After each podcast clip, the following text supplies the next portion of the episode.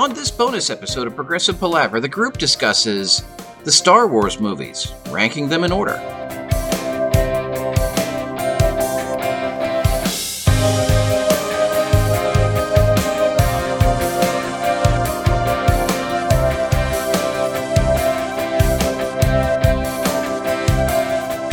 Hi, and welcome to Progressive Palaver, a group of lifelong friends and appreciators of music discussing the greatest progressive rock bands album by album. And in sometimes we talk Star Wars too. I'm Joe Beauclair, and on this bonus episode of Progressive Palaver, I'm joined by my very good friends Tom Corcoran and Paul Zotter as we waste our time and yours force ranking the Star Wars movies.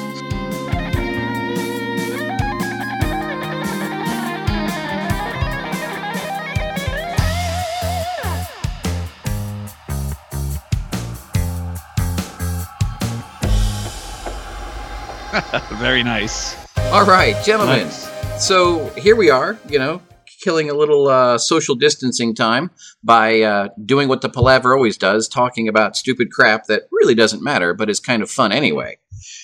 So, I, I don't think I planned my whiskey out right because I just ended my uh, my whiskey. do you need to top off? We can we can wait. I think I think I might. I think this list will sound a lot better after after what would technically be my third whiskey of the night. But you know, one of the things that I do, whether I'm I'm social distancing or not, is I like to sort of keep up with the uh, the little news headlines that get you know pumped to my phone because you know I like to follow certain things, and inevitably, um, you know, weird, goofy shit will will show up. Or you know, um, actually, since I've been working at home, it's been kind of nice because I can have um, you know my work computer on one side, my personal computer on the other. So if I need you know a, a two three minute sort of mental break, I can just kind of rotate my chair and uh, and and look for stuff. So I come across these goofy things, and you know, with the with the internet and and Skynet being what it is, you know, if you read three or four, or five articles on on Star Wars, you're going to start seeing a whole lot more crap like that show up on whatever feed it is you're following. Um, and, and Right. so these things pop up, and and it was just a, a couple of days ago, and I'm pretty sure we I- we saw this before when episode nine came out, and, and we probably even talked about it in that palaver, although I haven't gone back to check. But but I, I came across um, this this story: um, best Star Wars movies ranked, all eleven movies from worst to best, and it was purported to be put together by the teams at uh, Games Radar Plus, Total Film, and SFX. And apparently, whoever these people are got together, ranked all 11 films. Now, they they specifically, it's it's interesting when you read sort of the the preamble here. They say, however, we're not ones to shy away from a challenge. The teams at Games Radar Plus, Total Film, and SFX have put our collective heads together to come up with a definitive ranking of the best Star Wars movies. While there was a single winner, the margins between first and second place and fourth and fifth place were particularly slim. Um, we also decided against including the Clone Wars animated movie and the Christmas specials. So, and, and, and I certainly agree with that. You know, let's talk about live action, um, you know, movies. The main sequence plus Rogue One and Solo is is what we'll do. I mean, that's what they did. That's what we'll do. So I was reading this, Sure. and I was, I was, you know, eh, and this is one of those things. You, you know, can you really go wrong? Well, no. It's just it's it's someone's opinion. But I thought it might be fun just to kind of go through this and and you know act incredulous and you know maybe provide you know some of some of our own thoughts, and then I had this sort Well, of Jeff, insp- you could go wrong. You could go wrong if you give the Last Jedi a high rating. But well, okay, let's keep let's keep going. good. well, you know, it's it's funny. I you know I've reviewed this list several times, and and not a single time did I ever read the opening two paragraphs that you just talked through, Joe. Which I which I was like, wait, is this the same article I've been looking at all this time? so I'm glad that to know that you know they spent you know they spent some good hard effort on it. I think that uh, I, I'm going to peg based on their ratings. I'm going to peg all of them are middle aged. They're between the ages of 45 and, and 50 is my guess.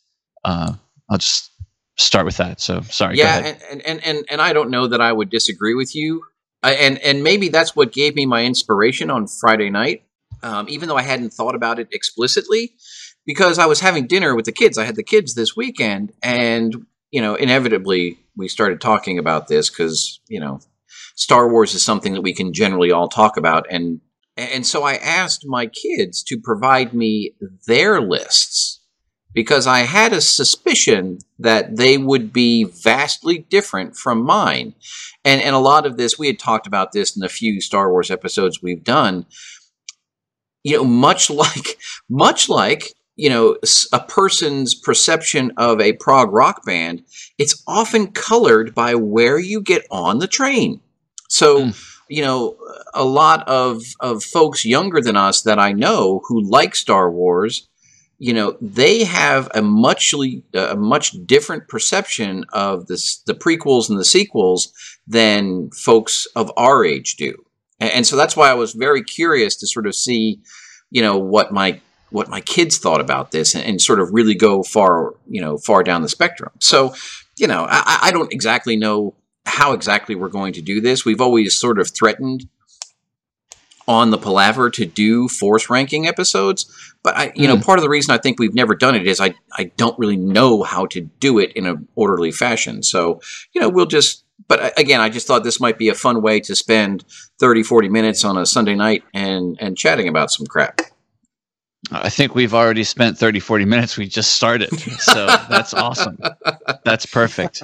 That is uh, awesome. So, so one thing I'll, I'll, talk about force ranking because I've, I have, I, I love force ranking. I, um, I've been in um, situations at work where force ranking is like a common thing that we do when we talk about people and talent and things like that, which seems awful, but um,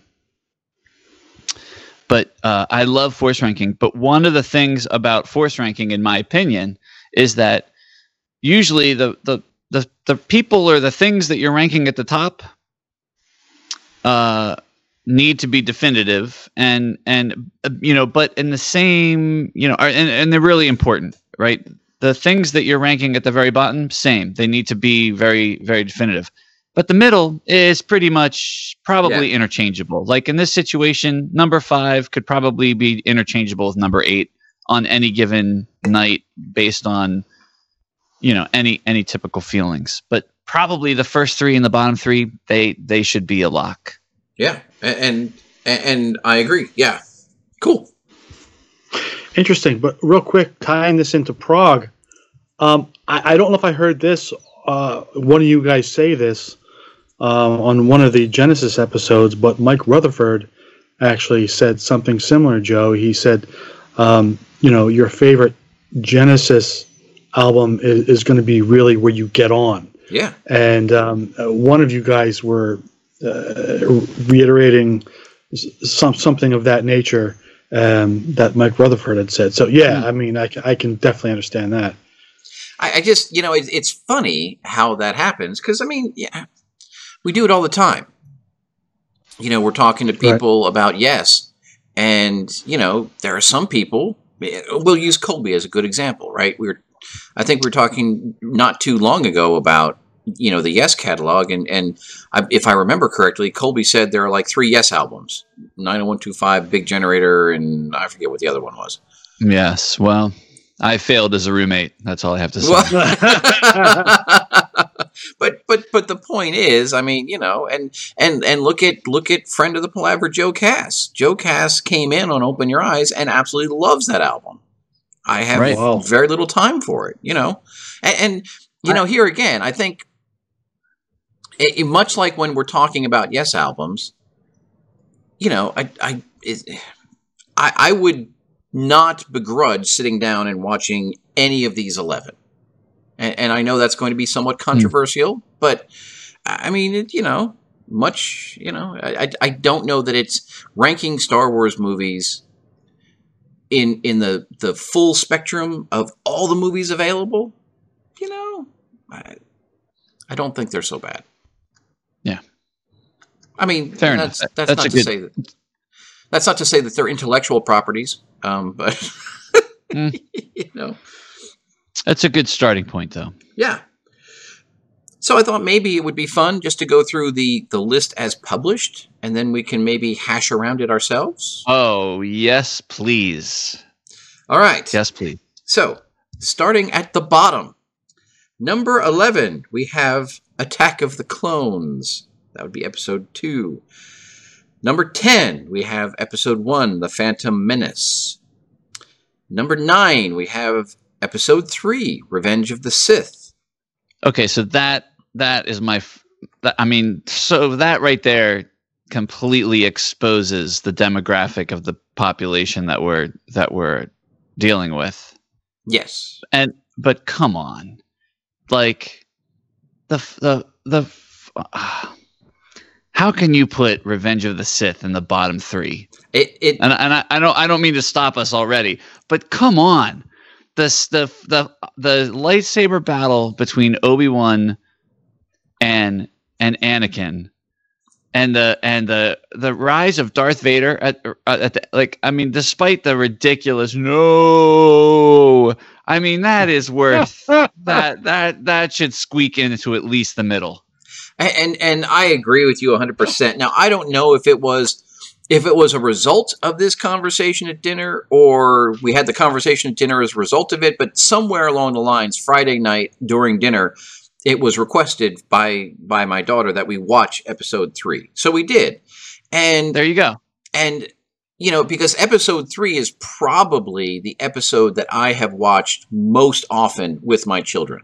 It's the one that that they really really kind of identify with. And and what's funny about that I mean especially when you talk about the prequels you know it and, and we'll we'll get through this when we go into our individual lists but for me how I see it is you know they there are annoying things about each of them. I think Attack of the Clones is deserves to be at the bottom just because angsty Anakin just makes me cringe. It's so Yeah. gross. Ugh. Absolutely disgusting. Much more so than annoying Jake Lloyd, um, Anakin, in episode one. But Mhm. you know, I, I think episode three really gets a lot of that sort of out of the way and, and really focuses, you know, uh, in a place that that I find to be a lot more engaging.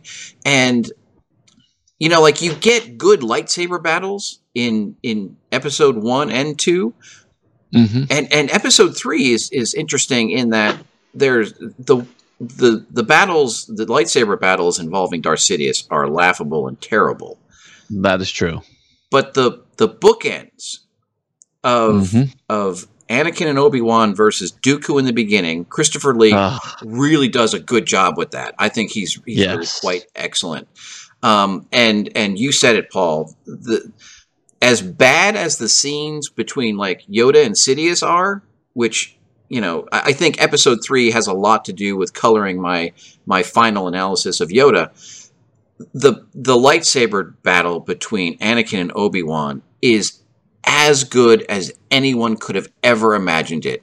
I mean, Mhm. maybe maybe they put all of their effort into that, but for me, that alone makes that movie, like you said, at least in the middle of the pack. Yes. Uh, and I'll and I'll just as a brief aside, um, Grace has already proven herself to be one of the coolest. Um, she's in elementary school at this point still. Yes. Uh-huh. Yes. Yeah, one of the uh, coolest elementary uh, school students of uh, of the current age. I bet you she has been to more progressive rock concerts than any one of these dorks that filled out this uh, this uh, survey here that we're talking about. Well, wait till you see her list, Paul. So,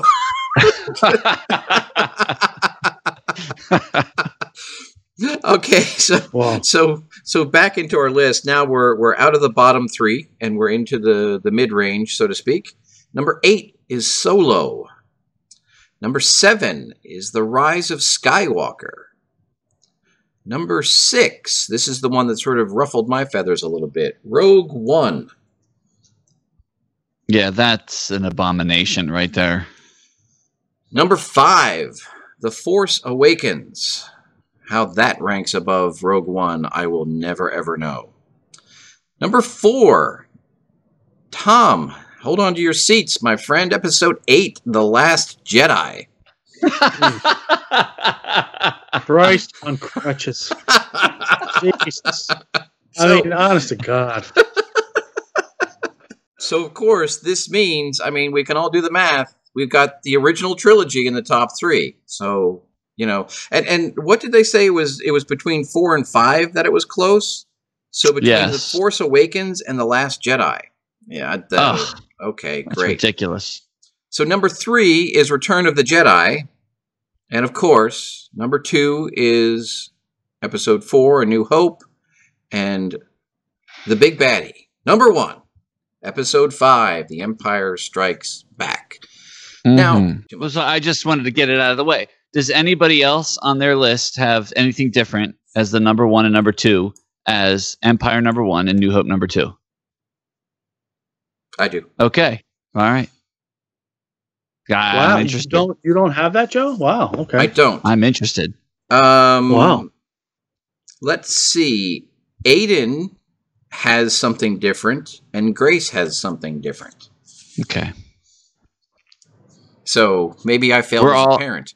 Were all of, were all of the Beauclair children involved in uh, in in this experiment? Or- Ellis did not participate. okay. So Hmm. I, you know, and for me, and, and it was funny, you know, back, um, you know, when when it first came out, and um, you know, I was I was dating that one woman who was, you know, in, into Star Wars, and we saw. Rogue we saw Rogue One together, and I Hmm.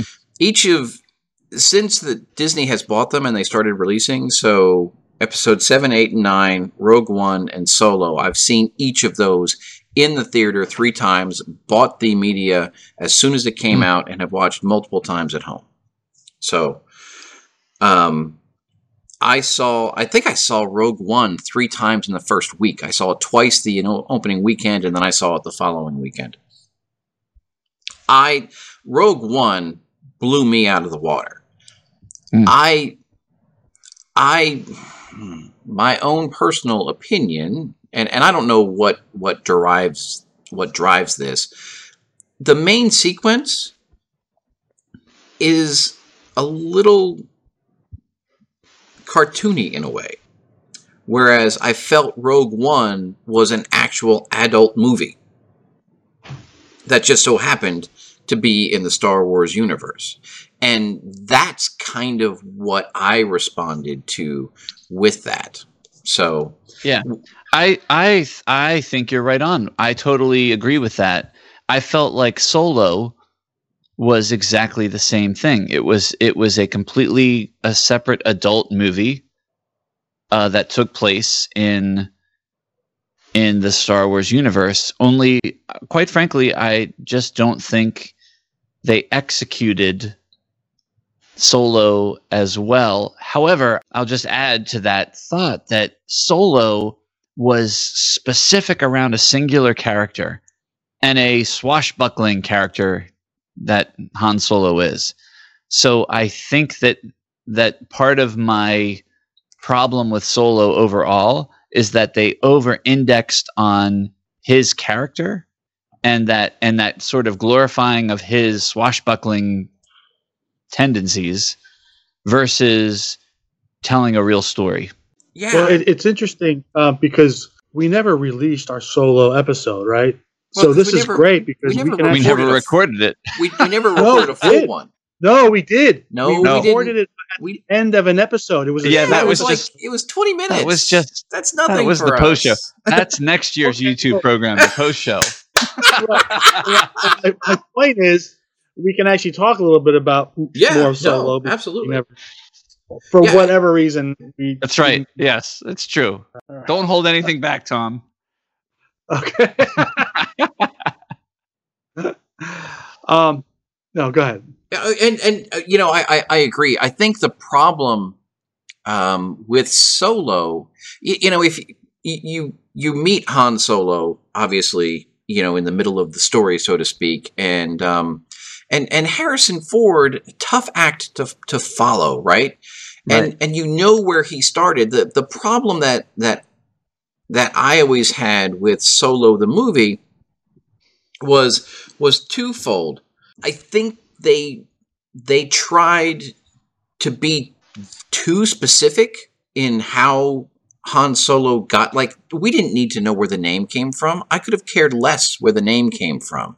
I thought that whole sequence felt very forced and contrived. Yeah. And and I didn't it, it didn't it detracted for me. It didn't add to me. There's so much space in there that they could have, as you said, Paul, told a coherent story around Han Solo that that didn't didn't go near the boundaries right? That wouldn't Yeah. have really shifted where he wound up or where he. You didn't need all of that. You know, you didn't have to yeah. to connect every dot. Is my feeling. Agreed. So anytime I, you know, anytime people take away like movie makers take away like the mystery of anything and you know feel the need to tell me uh, exactly what what is, I I refer to that as a midi chlorian because it's it's the same thing. Like I don't need to know, you know, I don't need to know about midichlorians. Like I don't I don't want to know about them. And uh and, and I'm with you there on that.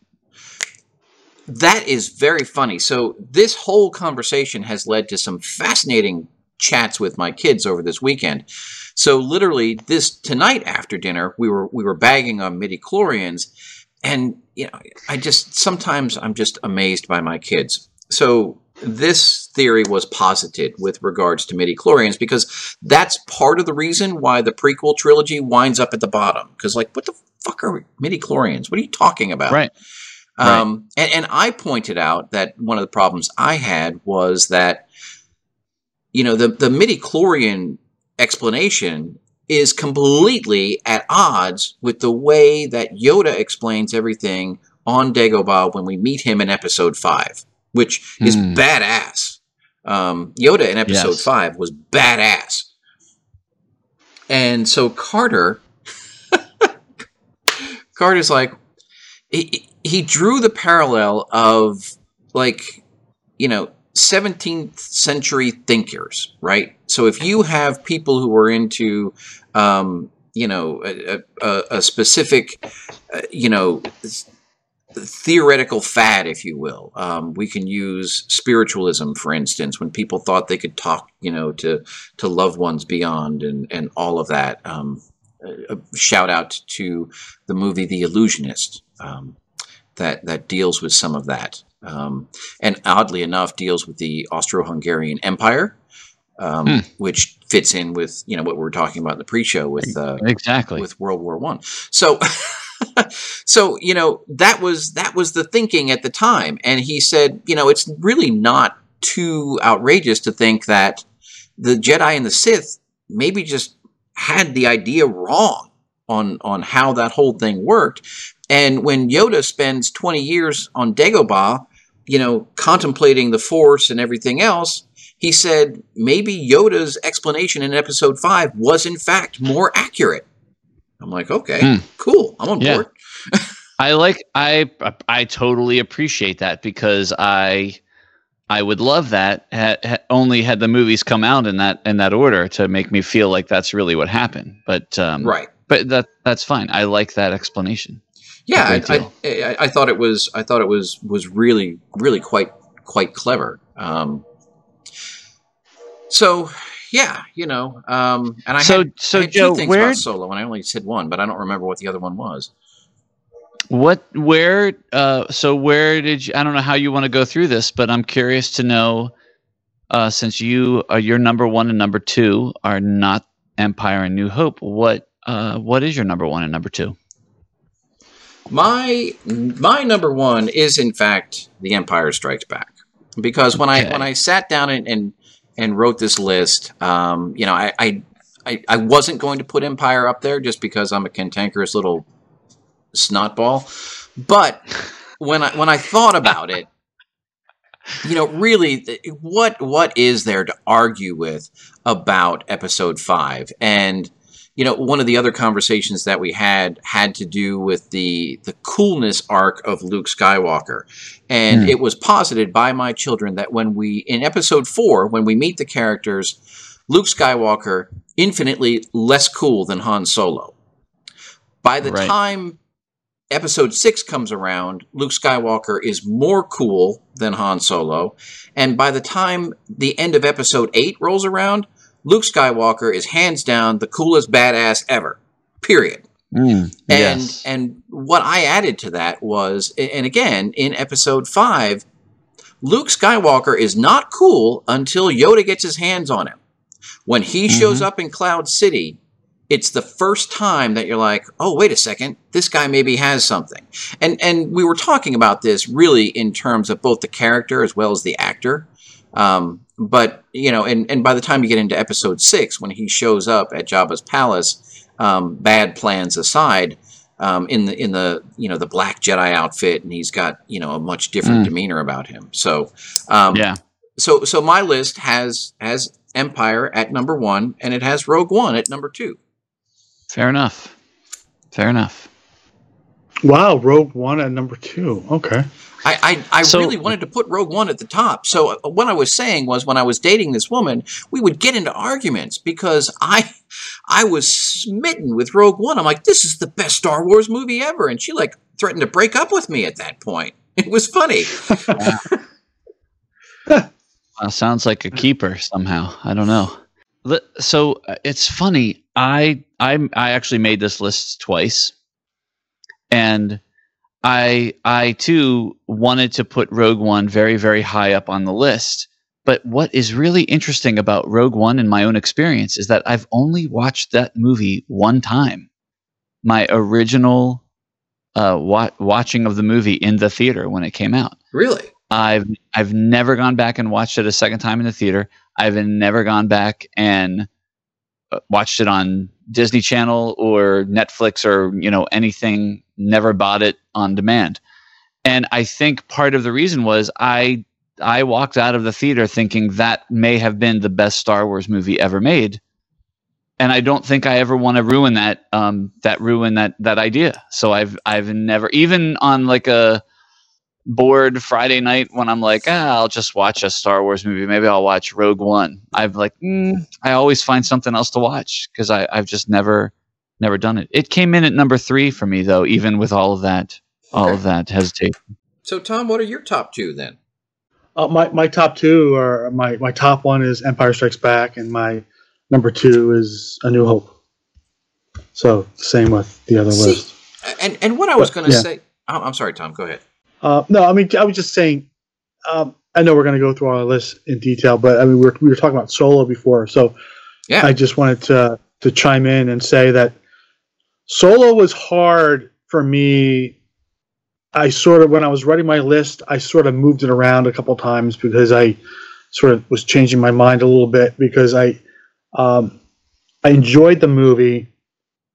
I just thought it was just miscast, and I Yeah. Hmm. never thought I was watching Han Solo. Like I, and again, you you said it, Joe. I mean, uh, Harrison Ford is you know hard to follow, and um, and I, although they did a, a poor job in casting him, I mean, they could have.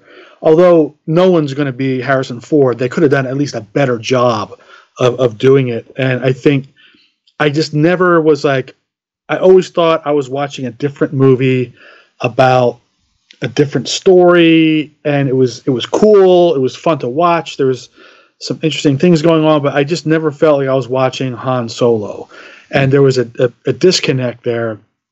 And I think that uh, I did see, I did go back and watch it a second time, and there are some great scenes in the movie, some great action sequences, and Yeah. I mean, it's just some really nice uh, parts of that movie. And but I just, I still, I mean, like, and I- I'll tell you, Lando Calrissian, like, I can see Yeah. in in Solo, I can see him Yep. as Lando Calrissian. All right, and so I was like, okay, it can be done.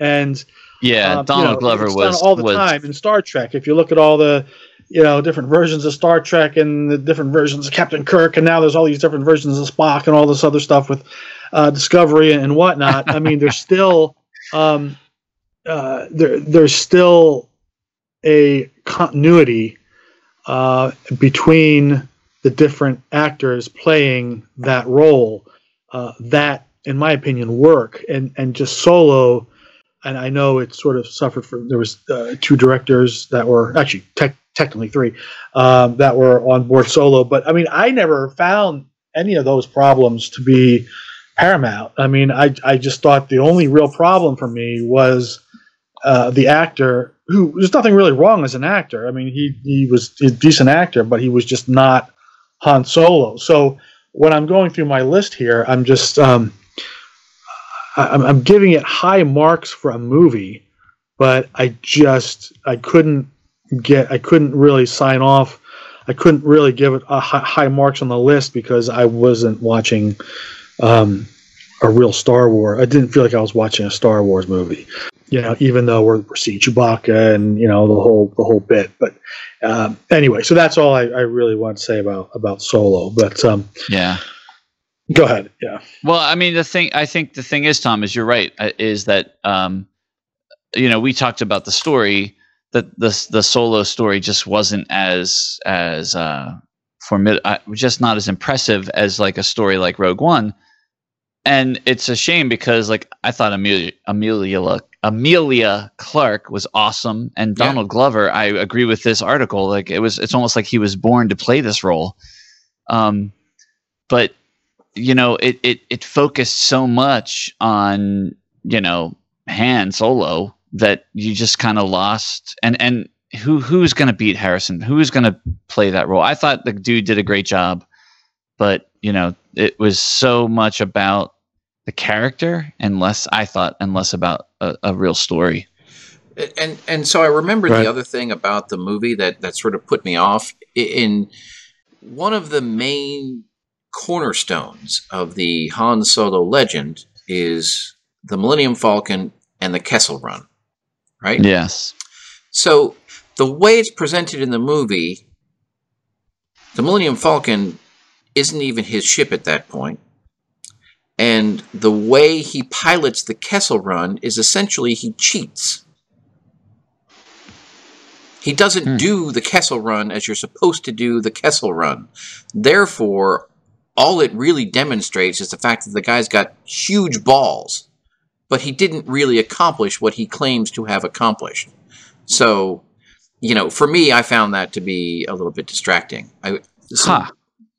Some some good parts though. You know, we were talking about um, we're talking about Donald Glover. I, I agree. I thought he was spectacular. I thought Woody Harrelson was also really, really oh, good. Yeah. Who would have thought Woody yep. Harrelson in a Star Wars movie would be anything even worth paying? It, it sounds laughable when you talk about it, but I thought he was he was actually phenomenal. One of the things that my kids pointed out this evening about that is that Solo really is, you know, a a dis a, a set disguised western movie complete with the hmm. train heist and, and, and everything else. And mm. what we all know here in the last year is The Mandalorian has a lot of Western feel and themes about it. So you have to yeah. wonder how much of The Mandalorian was facilitated by the way they did Solo. Uh, just something to think about. That that is interesting, and um, I uh, you know I just happen to be on Google right now looking at the cast of Solo, and I noticed that Jon Favreau's in Solo. I don't remember where he is in in the movie. Um, to be really honest with you, but he is the mastermind behind the Mandalorian. Um, the Mandalorian. Yes. And listen, yeah. one of the one of my favorite things about the Mandalorian is that it's dirty space and that you most of the time you don't really know what the fuck is going on. Like you know you don't yeah. know what is happening with this um, baby Yoda character. You don't know where you know where it came from, what it is, all this stuff. Um, so I hope that they don't go midi-chlorian on us in um, in the upcoming seasons uh, with with with that. Um, the other thing about Solo that I found really annoying, and I'm sure I told this to you guys before, is that I don't like it. I don't like having to go back uh, and, and, I don't like having to watch all the cartoons to understand what's going on in these stories, right? Like I, these movies should be able to exist without it. When I saw Darth Maul at the end of Solo, I thought, this is bullshit. They got the timeline all wrong. He's already dead. And I had to go back and watch, you know, I literally drove home that night and fired up YouTube and started looking for videos and was quickly given the history of Darth Maul and how he survived the Phantom Menace and all of that. And I was like, okay, that's fine, but that's bullshit. I, I shouldn't have to know all that going into uh, into this movie. Yeah, I, I, and I don't disagree. Now, looking at my children's top threes, this is interesting. So keep in mind we have, you know, they they span a decade. Hmm. So the the ten year old um, lists episode four, episode six, and episode three. Nice. My second eldest son lists episode 5, episode 3, and episode 4. Okay. Now, the oldest, and keep in mind, my children's 1 and 2 are, they're different. They share the same name, but they're, they're different cats. Episode 5, episode 4, and episode 8. Hmm. Wow. Yeah. Now I So- I- Wow. So so episode eight oh that's the Rise of Skywalker. yeah, uh, no, that's uh, the Last Jedi. And and and the that's reason what I, that's what I mean. Yeah, Yeah. yeah, that's what I mean. Wow. And, and wow. the reason the reason I you know and again we, we had this discussion and I, I know why that is there. The reason that is there really he is is weighting very heavily the super duper reveal of the cross galaxy force projection of one Luke Skywalker Fair and enough. That that really sealed it for him. Um, I think he also responds a little bit, and, and we had talked about this in our in our episode on that specifically. You know, I, I I myself spent a lot of time trying to get my brain around what Rian Johnson was trying to do there, and you know, he really did open up the story. It could have gone anywhere, and you know, I, I think that that unchaining of the narrative might be something that he responds to. I, I don't know. I, Hmm. I'm just kind of guessing on that, but I do know that he loves the whole force projection thing, as do I. I think it's it's it's Yeah. really very, quite good. And that was that was Aiden. That was Carter. That was Carter. Okay. You know, Carter or, or Aiden has um, has five, three, four because Aiden Gotcha. loves episode three. Absolutely loves it. Yeah. Now it's interesting when Yeah. you get to the bottom three for me and my children, you have vastly different, Uh-huh. vastly different perspectives. So keep in mind in in our source material here, and, and we're not saying that anyone's right, wrong, or indifferent. We're just discussing our preferences. So um, you know, I, I enjoyed reading the article very much, but they had the the prequel trilogy in in the bottom three. All right. Um, now going from 11 to 10 to 9, so from bottom up, so to speak, I had episode 2, episode 7, and episode 1. Um, Carter had episode 2, episode 1, and episode 7. Aiden had episode 1, episode 7, episode 2. So the, the, the three older Beauclair men are sort of aligned in varying forms. I, I feel like I'm translating from like Spanish to English. Um, Because because I know the episodes. I know the episodes, but I'm like trying to to capture them. So it there's seems a there's disconnect if we're just like rattling off the numbers. I think. there's a Okay. there's a interplay between um, Phantom Menace Attack of the Clones and and Attack of the Clones and The um, Force Awakens. Force Awakens. Interesting. Wow. And and then and then my daughter has Rogue One, The Last Jedi, What? and The Force Awakens. well, Okay. keep, keep in mind what we said though, right? Yeah. Rogue One is an adult movie in a Star Wars Yes. universe. Yeah. My elementary school daughter is not an adult, so it makes That's perfect true. sense. That's true. you know, and it, it's like, I mean, think about it. When when this came out, we were seven and six years old. I mean, Mm-hmm. it had a profound impact on us because we were so young, right? We were Yeah. we were open to that. And you know, so she, you know, she reacts to to what she really likes. Now, honestly, I I can't explain why she has episode 4 and uh, at the top here. I, I don't really know why. I would have thought she would have put another one up there um, because she really does like the. I, I know she really responds to the sequel trilogy. She really um, identifies with Rey and thinks all that's great. Um, But I, I mean, six. I'll, I'll tell you the return. Um, yeah, Return of the Jedi is is that number two for her because she likes Ewoks. I hate Ewoks. Okay. wow. So how about you guys? What's on your bottom? Uh, but if you're asking me what my bottom three are, the uh, nine is Phantom Menace, ten is Attack of the Clones, and eleven is The Last Jedi. Okay. Mm-hmm. Yeah, Uh, and like, mhm. oh, go ahead, Tom. Sorry. I was just, you know, I know Phantom Menace is probably on a lot of people's like bottom bottom, and I, I think that there were just the um, the effects in that just you could he couldn't do what he really wanted, or at least he thought he he just was not able to achieve what he he was going for, and it just does not stand up visually. Uh, it, when I first saw it, I was like, "Wow, this really looks like a, a, a Disney movie." Um, ironically, you know, Disney ended up buying the um, the franchise, but it just it just really does not look good. There's a disconnect between the actors, the real, um, you know, the real actors, and the artificial landscape and all the uh, all the CGI and all the the computer gen- generated things that just don't just don't fit.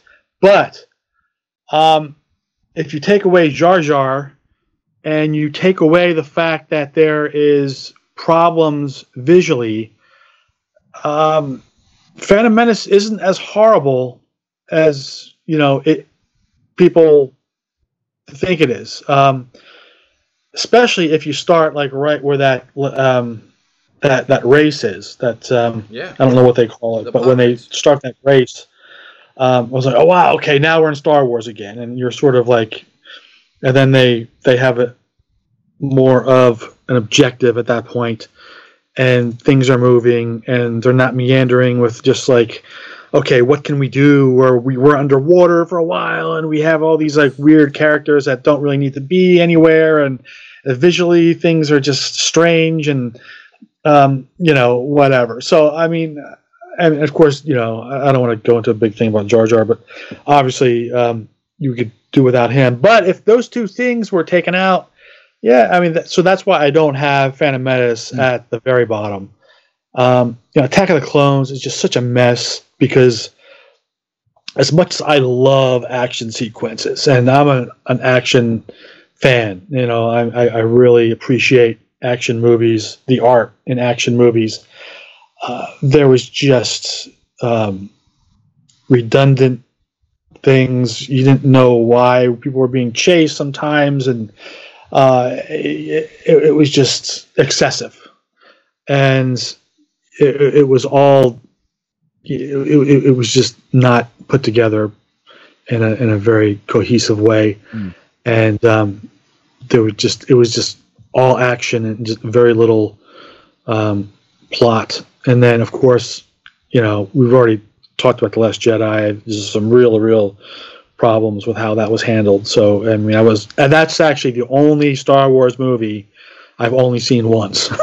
Oh, really? and I will only see that once. I just oh, I, I was really really offended. It's hard to not that I take things that seriously, but I was just really offended when I when I um, saw that movie. So that's why that was uh, the very last. Mm. yeah. Nice. One of the things that came up in our conversations about um, Attack of the Clones is you know, Anakin has two Anakin the character, and we don't need to go into maybe Hayden Christensen necessarily the actor, but Anakin the character has two speeds in that movie. Weepy, mopey, creepy romantic guy, and off the hook psychotic murderer guy. He's got nothing else, and it, it's it's kind of amazing. I think one of the things that I like so much about episode three, um, Revenge of the Sith, is the fact that they make his character throughout the course of that movie so much more palatable and relatable. You know, when it's all said and done and and the fall occurs and they don't really treat that I think nearly as as in depth as they could have. It's not that Anakin Skywalker is evil. It's that Anakin Skywalker is not very bright. And he was duped by someone who was much more clever than he was. Mm. And, you know, that that helps create the tragedy of of Anakin Skywalker whereas in in episode 2 he's just this like, you know, boiling ball of rage. and you're just like, well, I don't really give a shit, you know. mm. Right. Yeah. But yeah, I um, yeah, I, I, am with you. I th- I think that that the one the one it's it's just funny because the whole prequel trilogy the the one thing that's great about the Phantom Menace is that is that you know Padme isn't isn't in the the film enough in in a in my opinion in a substantial way enough for Natalie Portman's you know phoned in job to really take a take a take a dive. And I don't think I think she's at her best if I can say that in the in the three movies that she was in in the Phantom Menace it's yeah. it's the the the the the, the biggest problems with and and here's the thing like you know, I've seen Natalie Portman in other movies. She seems like a pretty legitimate actress. Like I, I've seen her be really good in other movies. And I don't think I've ever seen Hayden Christensen in another movie outside of this, but they both seem to have a really difficult time like operating in like a, a studio with the green screens all around them. Like they can't get into character. It just seems like like this article says, their their performances were phoned in. Yeah. And you don't get that in the Phantom Menace. You just get wonderful acting by Ian McDiarmid and by Ewan McGregor and and by um, Liam Neeson. Qui Gon Jinn. Yeah, Liam, Liam Neeson. Exactly. Liam Neeson. Right. He, yeah, he was he was phenomenal. Yeah, but but you know the the problem with the Phantom Menace is I am of the camp is that you you don't even fucking need that movie in these nine no, I am. I am of that, the. That's you machete know, order, you, right? You, you don't even exactly. yeah, if you want to watch these movies, don't even fucking waste your time with Episode One because, like, the coolest character in there is Darth Maul and Qui Gon Jinn, and they never show up in the whole rest of the sequence. So, you know, just don't waste your time and skip it all together. So, and you won't be confused when you watch Solo. You well, you won't be exactly. You even that even carries that benefit. So even with all of that, so here's something funny. Uh, even even so, the first time I went through this, I I really ranked these movies based on how I felt at like and what they did for me as far as a feeling towards Star Wars and the universe and how excited I was and how invested I was in the franchise. And and Eve and I was I was very invested when the Phantom Menace came out. I mean, shit. I saw I think I saw that movie 5 times in the theater. Wow. I got the the C the the VHS, I got the DVD music, like I read the book, like I was I was so excited and so into it.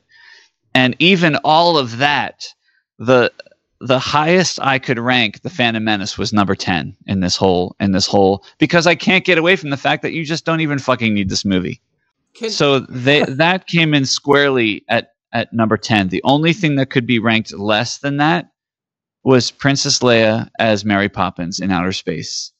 and and I had to give the Last Jedi uh, the, the stronghold in in slot number eleven, and and number nine, even though I've probably watched this movie more than any other of the Star Wars, you know, beyond the first three or the um, the original trilogy, um, Attack of the Clones came in number nine because it it's it's it's just not a great movie Yeah, overall. It's, it's it's not. I, you know, I had when I was doing my list. You know, I I had to think long and hard about where I put the, the Last Jedi, mainly because of the Mary Poppins incident, uh, which I just I, I find to this day offensive. Let's just be honest about it. I mean, it's Oh, just wait a minute, guys, guys, hold on a second here. I have to interrupt you just for a second. Um, when we were doing this episode, I felt like I was arguing you guys with you guys the whole time, and you It guys did feel like that, defending yeah. The Last Jedi, and then I, I, now, did you always feel this way, or did it did it sort of like was there a gradual decline? After the episode, because I, I mean, I was Tom. surprised to hear that you have the Last Jedi as number eleven, Paul, and Paul and Joe, you were you were giving this thing like, I mean, you were hopping up and down like it was Christmas morning talking about Tom, this. it's it's just like it's just like in that episode in that episode where you called me out for when we were driving from LA to San Francisco and I told you how much I love the Phantom Menace and I ranked it number 10.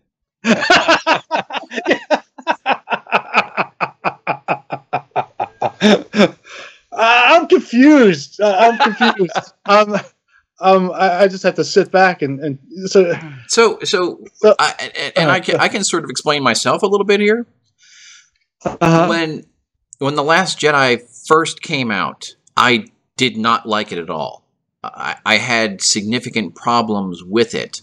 As often happens when we were getting ready to palaver and, and keep in mind i was still seeing that same woman at the time who she responded very very strongly and positively to the last jedi which was sort of the start of, of my hypothesis that you know people of different ages react differently to the Star Wars saga. She she, she argued with me that we, um, me mostly, um, but we were, you know, we were talking in the text at that point in the lead up to that episode, and I think she even heard the episode.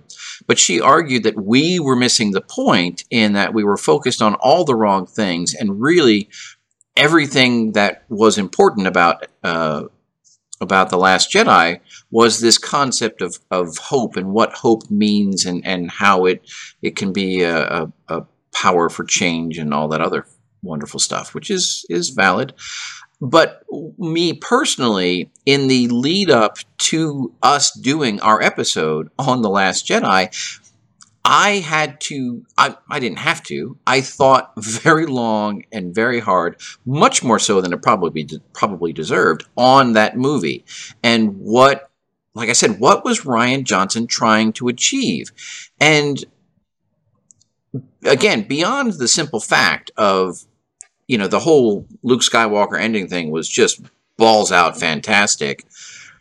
When I was able to get myself into a place, in, in a lot of ways, quite frankly, the rise of Skywalker disappointed me in that all this wide field that Rian Johnson had opened up, and it could have gone anywhere, and they bring back in J.J. Abrams, and it's like, Poof, let's give you exactly what you thought you were going to get two movies ago. Oh, great. Thanks. Okay, cool. Hmm. You know, there there was there was at least an element of the unknown coming out of the last Jedi that J.J. Abrams just, you know, wiped his butt with and flushed it down the toilet. Hmm. So, um, so, so that's why I, you know, Mary Poppins aside, I, I, I have warmer feelings towards the Last Jedi than I might otherwise have. okay. But, but the the Mary Poppins thing is terrible. It's just, it's, Yeah. it's, it's so abominably bad.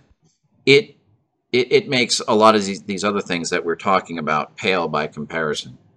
We were we were talking a little bit ago about um, uh, the the guy who plays Solo and and you know other people who reprise or uh, other you know roles in, in other timelines. In the original trilogy, Alec Guinness was phenomenal as as Ben Kenobi. He he really embodied a certain amount of of mysteriousness to it. Um, and quite frankly, he seemed to be much better as a Force Ghost in, in Episode Five than he was maybe as a person in Episode Four. But but he still was was very cool. And and Alec Guinness was maybe a, a genius, sort of a cast in that role because he had he had a certain bearing about him that that seemed to fit in well. And I mean, we got to give. I, I, think we have to give Ewan McGregor huge props because mm. throughout whatever else is going on in in the prequel trilogy, I can't say that I ever had more than you know ninety seconds of concern that this was Obi Wan Kenobi.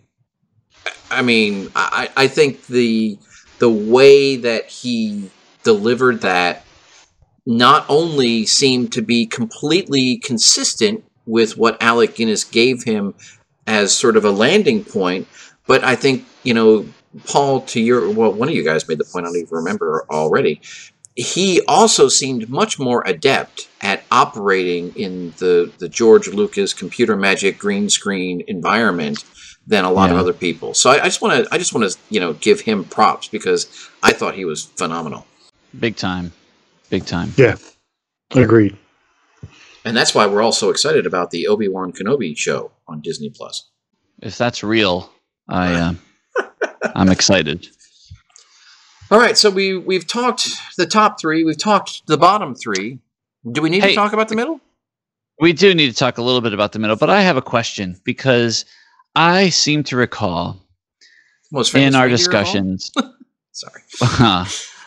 our our previous discussions, there was a lot there was a lot of discussion about strong female characters, right? Oh yes, we have had that, and, uh, and this apparent need that we have in in uh in, in t- today's today's day, uh, you know, today, the modern age of the need for strong female characters. And with that in mind, I will just say I watched something on Netflix last night called uh, "What Hap- What What Happened to Monday." Okay. I don't know if you guys have seen. It was from 2017. Um, it, it, it's a futuristic world where we're burdened with overpopulation. I, I type in what happened, and the first thing it comes up with is what happened to Darth Maul. Um, so it's about a futuristic time where we're overburdened with population, and so they enact this law where you can only have one one child, and there is a uh, a, uh, woman who dies giving birth to seven identical twins, and the grandfather raises them, names them Monday, Tuesday, Wednesday, Thursday, Friday, Saturday, and Sunday, and they spend their entire lives as a singular identity and they each go out into the world on their specific day of the week, their name day. And um, pretty dark movie overall. The, the main character is Noomi, Noomi Rapace. I, I don't know if that's how you say her name. Noomi Rapace. She is um, a Swedish actress who um, was in the Swedish version versions of the Millennium series, The Girl with the Dragon Tattoo, et cetera, okay. et cetera. Uh-huh phenomenal. It, I thought she did a phenomenal job of of playing seven different parts. Um, but my point here is simply this: is that in all of our conversations, we've never really discussed Padme Amidala as a strong female character played by Natalie Portman. So I'm curious to know what you guys think about her character, and and whether it does justice, uh, if if that's even the right uh, thing to say, about the the the need that we have for strong female roles in in our society. Interesting. You know, Princess Le- uh, the, the the character of Princess Leia was so strong. Um, I mean, she really uh, she had leadership. Um, she was sexy, but she was also badass, and she had like a an objective. and uh, a real strong place. You accepted her, and you, I, to me, I never really thought of, you know, male, female. She was just a very strong, strong character, and I think now it seems like there's always a dialogue about that, Paul. Yeah, I mean, people are always talking about if um, you know strong female characters and, and whatnot. I think that um, I think her character was fine. I think it just suffered just the writing around the whole three movies suffered. And, you know, I, I don't think there was a problem with her acting. I don't think there was a problem with the role. It could have been, she was supportive of Skywalker, but, you know, she, she didn't blindly follow him in episode six at the end. I mean, she she knew right and wrong. Yeah. So, um, but um, I think that it it just there was so many faults with those three movies. It doesn't really come up in my vocabulary if you know about strong women characters because there was just so many weird things that shouldn't have been in there. So um, you know, and, and yeah. there was so many good things about say Rogue One and the last three movies with Rey that you know I don't really, um, you know, I mean, what can you say about her character? It was, it was great, uh, but yeah. I, I just don't. Uh, you know, I think it was this is a lost opportunity in general. So. Hmm. It, it's interesting as you guys are sitting here talking. I'm I'm kind of got the gears running in my head. If if we if we take Princess Leia out of it because she's in essentially five or six movies, depending on how you look at it. Um, but if we concentrate on Padme in the in the the prequel trilogy and Rey in the sequel trilogy and compare and contrast there. What I originally was thinking about, because this was the nature of the question, Paul, in my estimation, the Padme Amidala character starts out exactly the kind of character that you want. And through storytelling or use of the character, whatever it is, I think that character ends up waning significantly throughout that prequel trilogy to where by the time you get into Revenge of the Sith, I find her quite frankly annoying.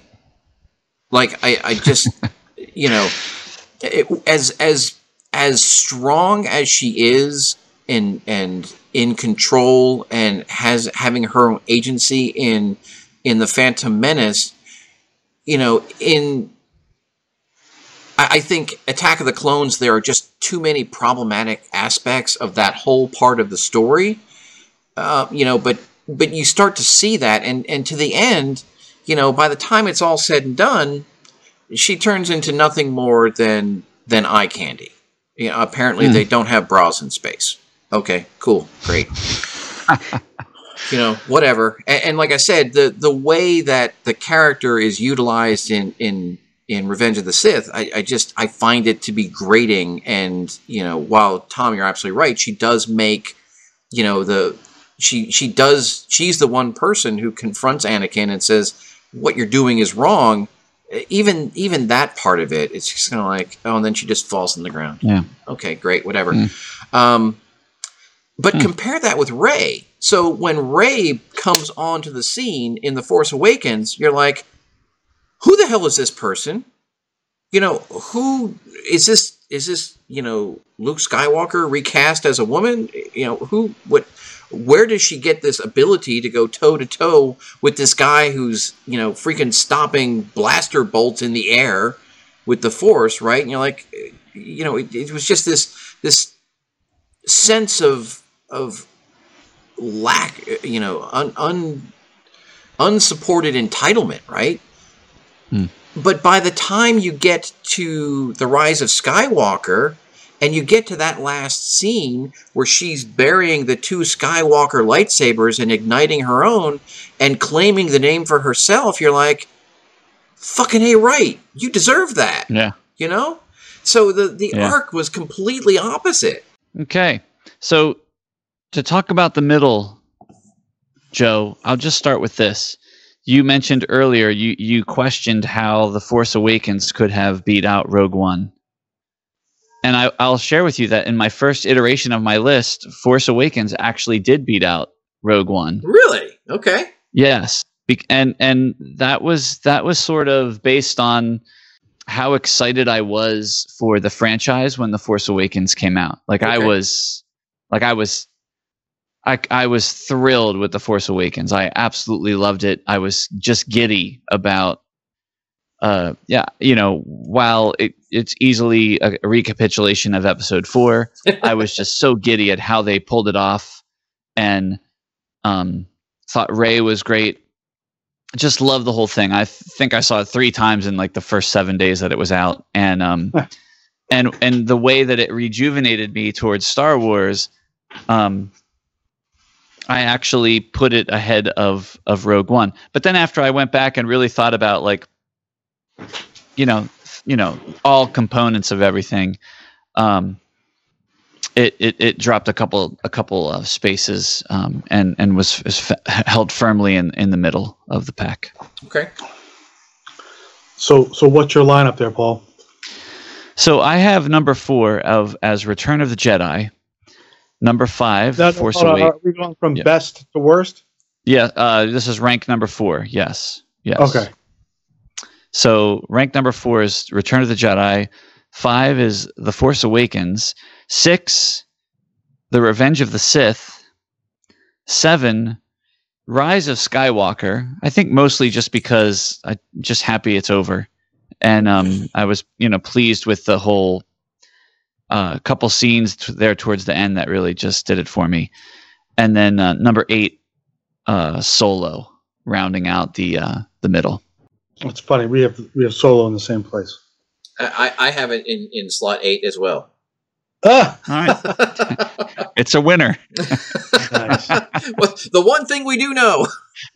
We right. we can definitively say that Solo is the eighth best Star Wars movie. Oh, where was it? Where was it in the source material? I need to. I need to look now. It was number eight. There you go. Wow. so yes, Solo is definitively the eighth best Star Wars. No, no arguments. We've accomplished something. Wow. Uh, that's funny. I love it. So, um, so I'll go. So I have four as Rogue One. Yeah, I mean, I, I, I loved it, but I just I couldn't put it in the top three because the top three to me are just classic. You know, the the great Star Wars movies. Um, as five, I have Rise of Skywalker. Um, six, I have Revenge of the Sith. Sith. Seven, Force Awakens. Eight, Solo. nice. So, and you know, some of these, a couple of them could be interchangeable. Maybe Rise of Skywalker and Revenge of the Sith could be interchangeable. I mean, I, I've always had a soft spot for Revenge of the Sith. I think, as much as I disliked the prequels, I I did like Yeah. what Lucas did and how the turn of, of Skywalker happened and and how he became Darth Vader. I thought that was handled pretty well. And I think by that point, I don't know if we were just so used to seeing a lot of the the cheesy CGI, or it just got better from uh, the the, the time that Phantom Menace started and Revenge of the Sith started. But um, you know, I I don't I wasn't cringing at a lot of the um, Hmm. computer generated stuff at that point, and I was just able to watch it um, as I would a regular movie. I mean, what is a regular movie? That's kind of a, a ridiculous statement, Yeah. but uh, I, I, I, was just able to watch it without cringing at the at the, at the CGI. So, and I, I, I liked how he handled the whole um, turning, you know, Skywalker into into Darth Vader. I thought it was I thought it was good. So, um, you know, that's I, I really Revenge of the Sith for me is like smack dab in the middle. Yeah. So, Joe, where what what what, what what's your lineup there? So in in slot number four, I have I have a New Hope, uh, just because you know I I needed to put Rogue One higher, and I Mhm. think of the original three, I mean, you know, A New Hope is not. It's not the the fastest, the brightest, the the sexiest. You know, it it it. You know, it it. It's the original, but I think some of the other, you know, if if if we're going to recognize universally that The Empire Strikes Back is better than A New Hope, then you know, you know, I I, I think I I would vacillate between Return of the Jedi and A New Hope as to which one is better. Um, but you know, I think I think the the Luke Skywalker cool factor has a lot to do with it. Honestly, mm. I saw an interesting. Uh, um, I, will call it an article. It's it was a, a, video sort of thing online this this past week that talked about you know because everyone goes ew with the uh, with the the Luke and Leia interaction in in A New Hope and, and Empire Strikes Back, only to find out that they're they're twins in in Return of the Jedi. And it looks it you know who knows, but but what was purported in in this we'll call it an article is the fact that the original story Luke Skywalker was always meant to have a sister, but it was supposed to be another character. And after they made the first two movies, and everyone sort of saw the way that the, the three actors were sort of interacting, that rather it, it, it, simplified everyone's life a little bit rather than introducing some strange new character just to utilize someone who was already there and and so that character ended up getting sort of written out and morphing into into Leia so hmm. you know that that helps some of that a little bit. But anyway, so in in in slot four, A New Hope. Slot five, I've got Revenge of the Sith. Slot six, I have The Rise of Skywalker because hmm. while it's a little obvious, I did find it to be, you know, very enjoyable and a feel good sort of okay. It may have been obvious, but it was an enjoyable, obvious way. Um, and then in slot seven, I've got I've got the Last Jedi for the reasons that we mentioned earlier. Hmm. You know, I wonder how all of those people who get so squeamish about Luke and Leia kissing feel about Jaime and Cersei Lannister fucking their brains out with each other on the Game of Thrones. well, that's a it's a very interesting thought, Paul. Yeah. Hmm. Yeah, I don't know. I hadn't really thought of it that way. Maybe yeah. they don't watch Game of Thrones. Maybe if you watch Star Wars, you you know you know. I thought you're squeamish about Games of Game of Thrones. If you're squeamish about the little kissing scene in uh in uh Empire, maybe uh maybe you didn't stay up late enough to watch Game of Thrones. I don't know. So yeah, I mean, like I said, this this is you know this was just a fun way to to pass some time. I, I don't really, you know, I, am as always, you know, very happy to hear other people's thoughts on this. I really, really would love to to talk to Dave Kersner about this. Oh, we, we that's right. We should have invited him to join us tonight. we really should have invited Dave to join us because uh, the last interview we had with him, it was before. I think it was before the the the Rise of Skywalker came out. It was. It and, was just and, before that. Yeah. And, and we we spent some time talking about it, and he's very very engaged with the whole Star Wars saga. So we do need to to reach out to Dave and and and see how he felt about this, and uh, you know maybe compare his his list as well. But you know, like I said, this is just something something fun that I thought we could we could spend a little time on. So, gentlemen, I certainly appreciate you spending the time here this evening to chat about it. Any sort of closing thoughts on the uh, the Star Wars movie saga as it ends today? I just love that we can spend this much time talking about this, and I, I, you know, I just say that you know, Tom, you were talking about you were confused about how, you know, two years ago we were debating whether the Last Jedi was good or not, and um, and yet I still ranked it number eleven in my uh, in my list.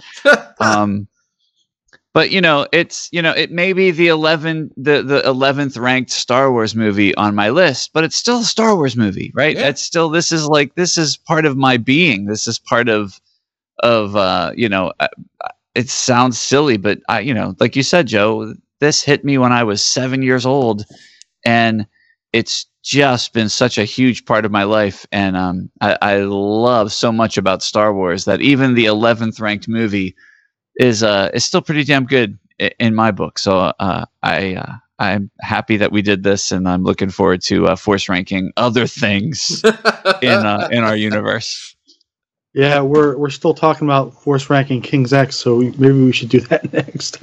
maybe we should. Yeah, I mean, you know, hey, uh, you know these these uh, we can force rank things out of sequence anytime we want. So I'm I'm a big fan of that. So uh, you know, again, to uh, to any of, of our listeners who have have sat through what what was in my mind a 40 minute conversation.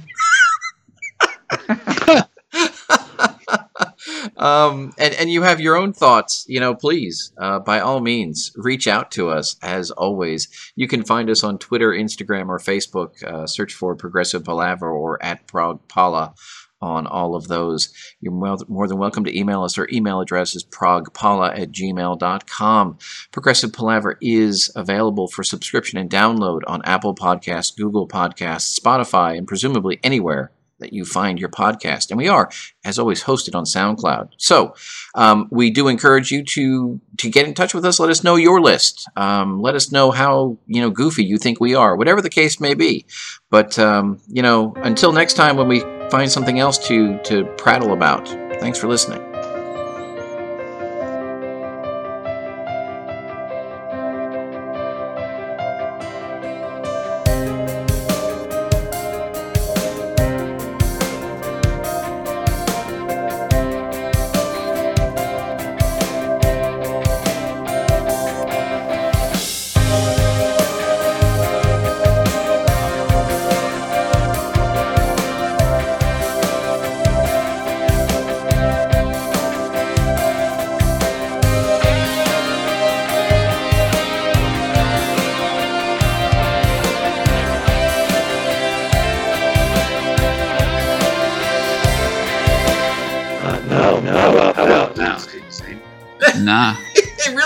Sound like a Cylon. That's awesome. Say by your command. By your, by. Your command.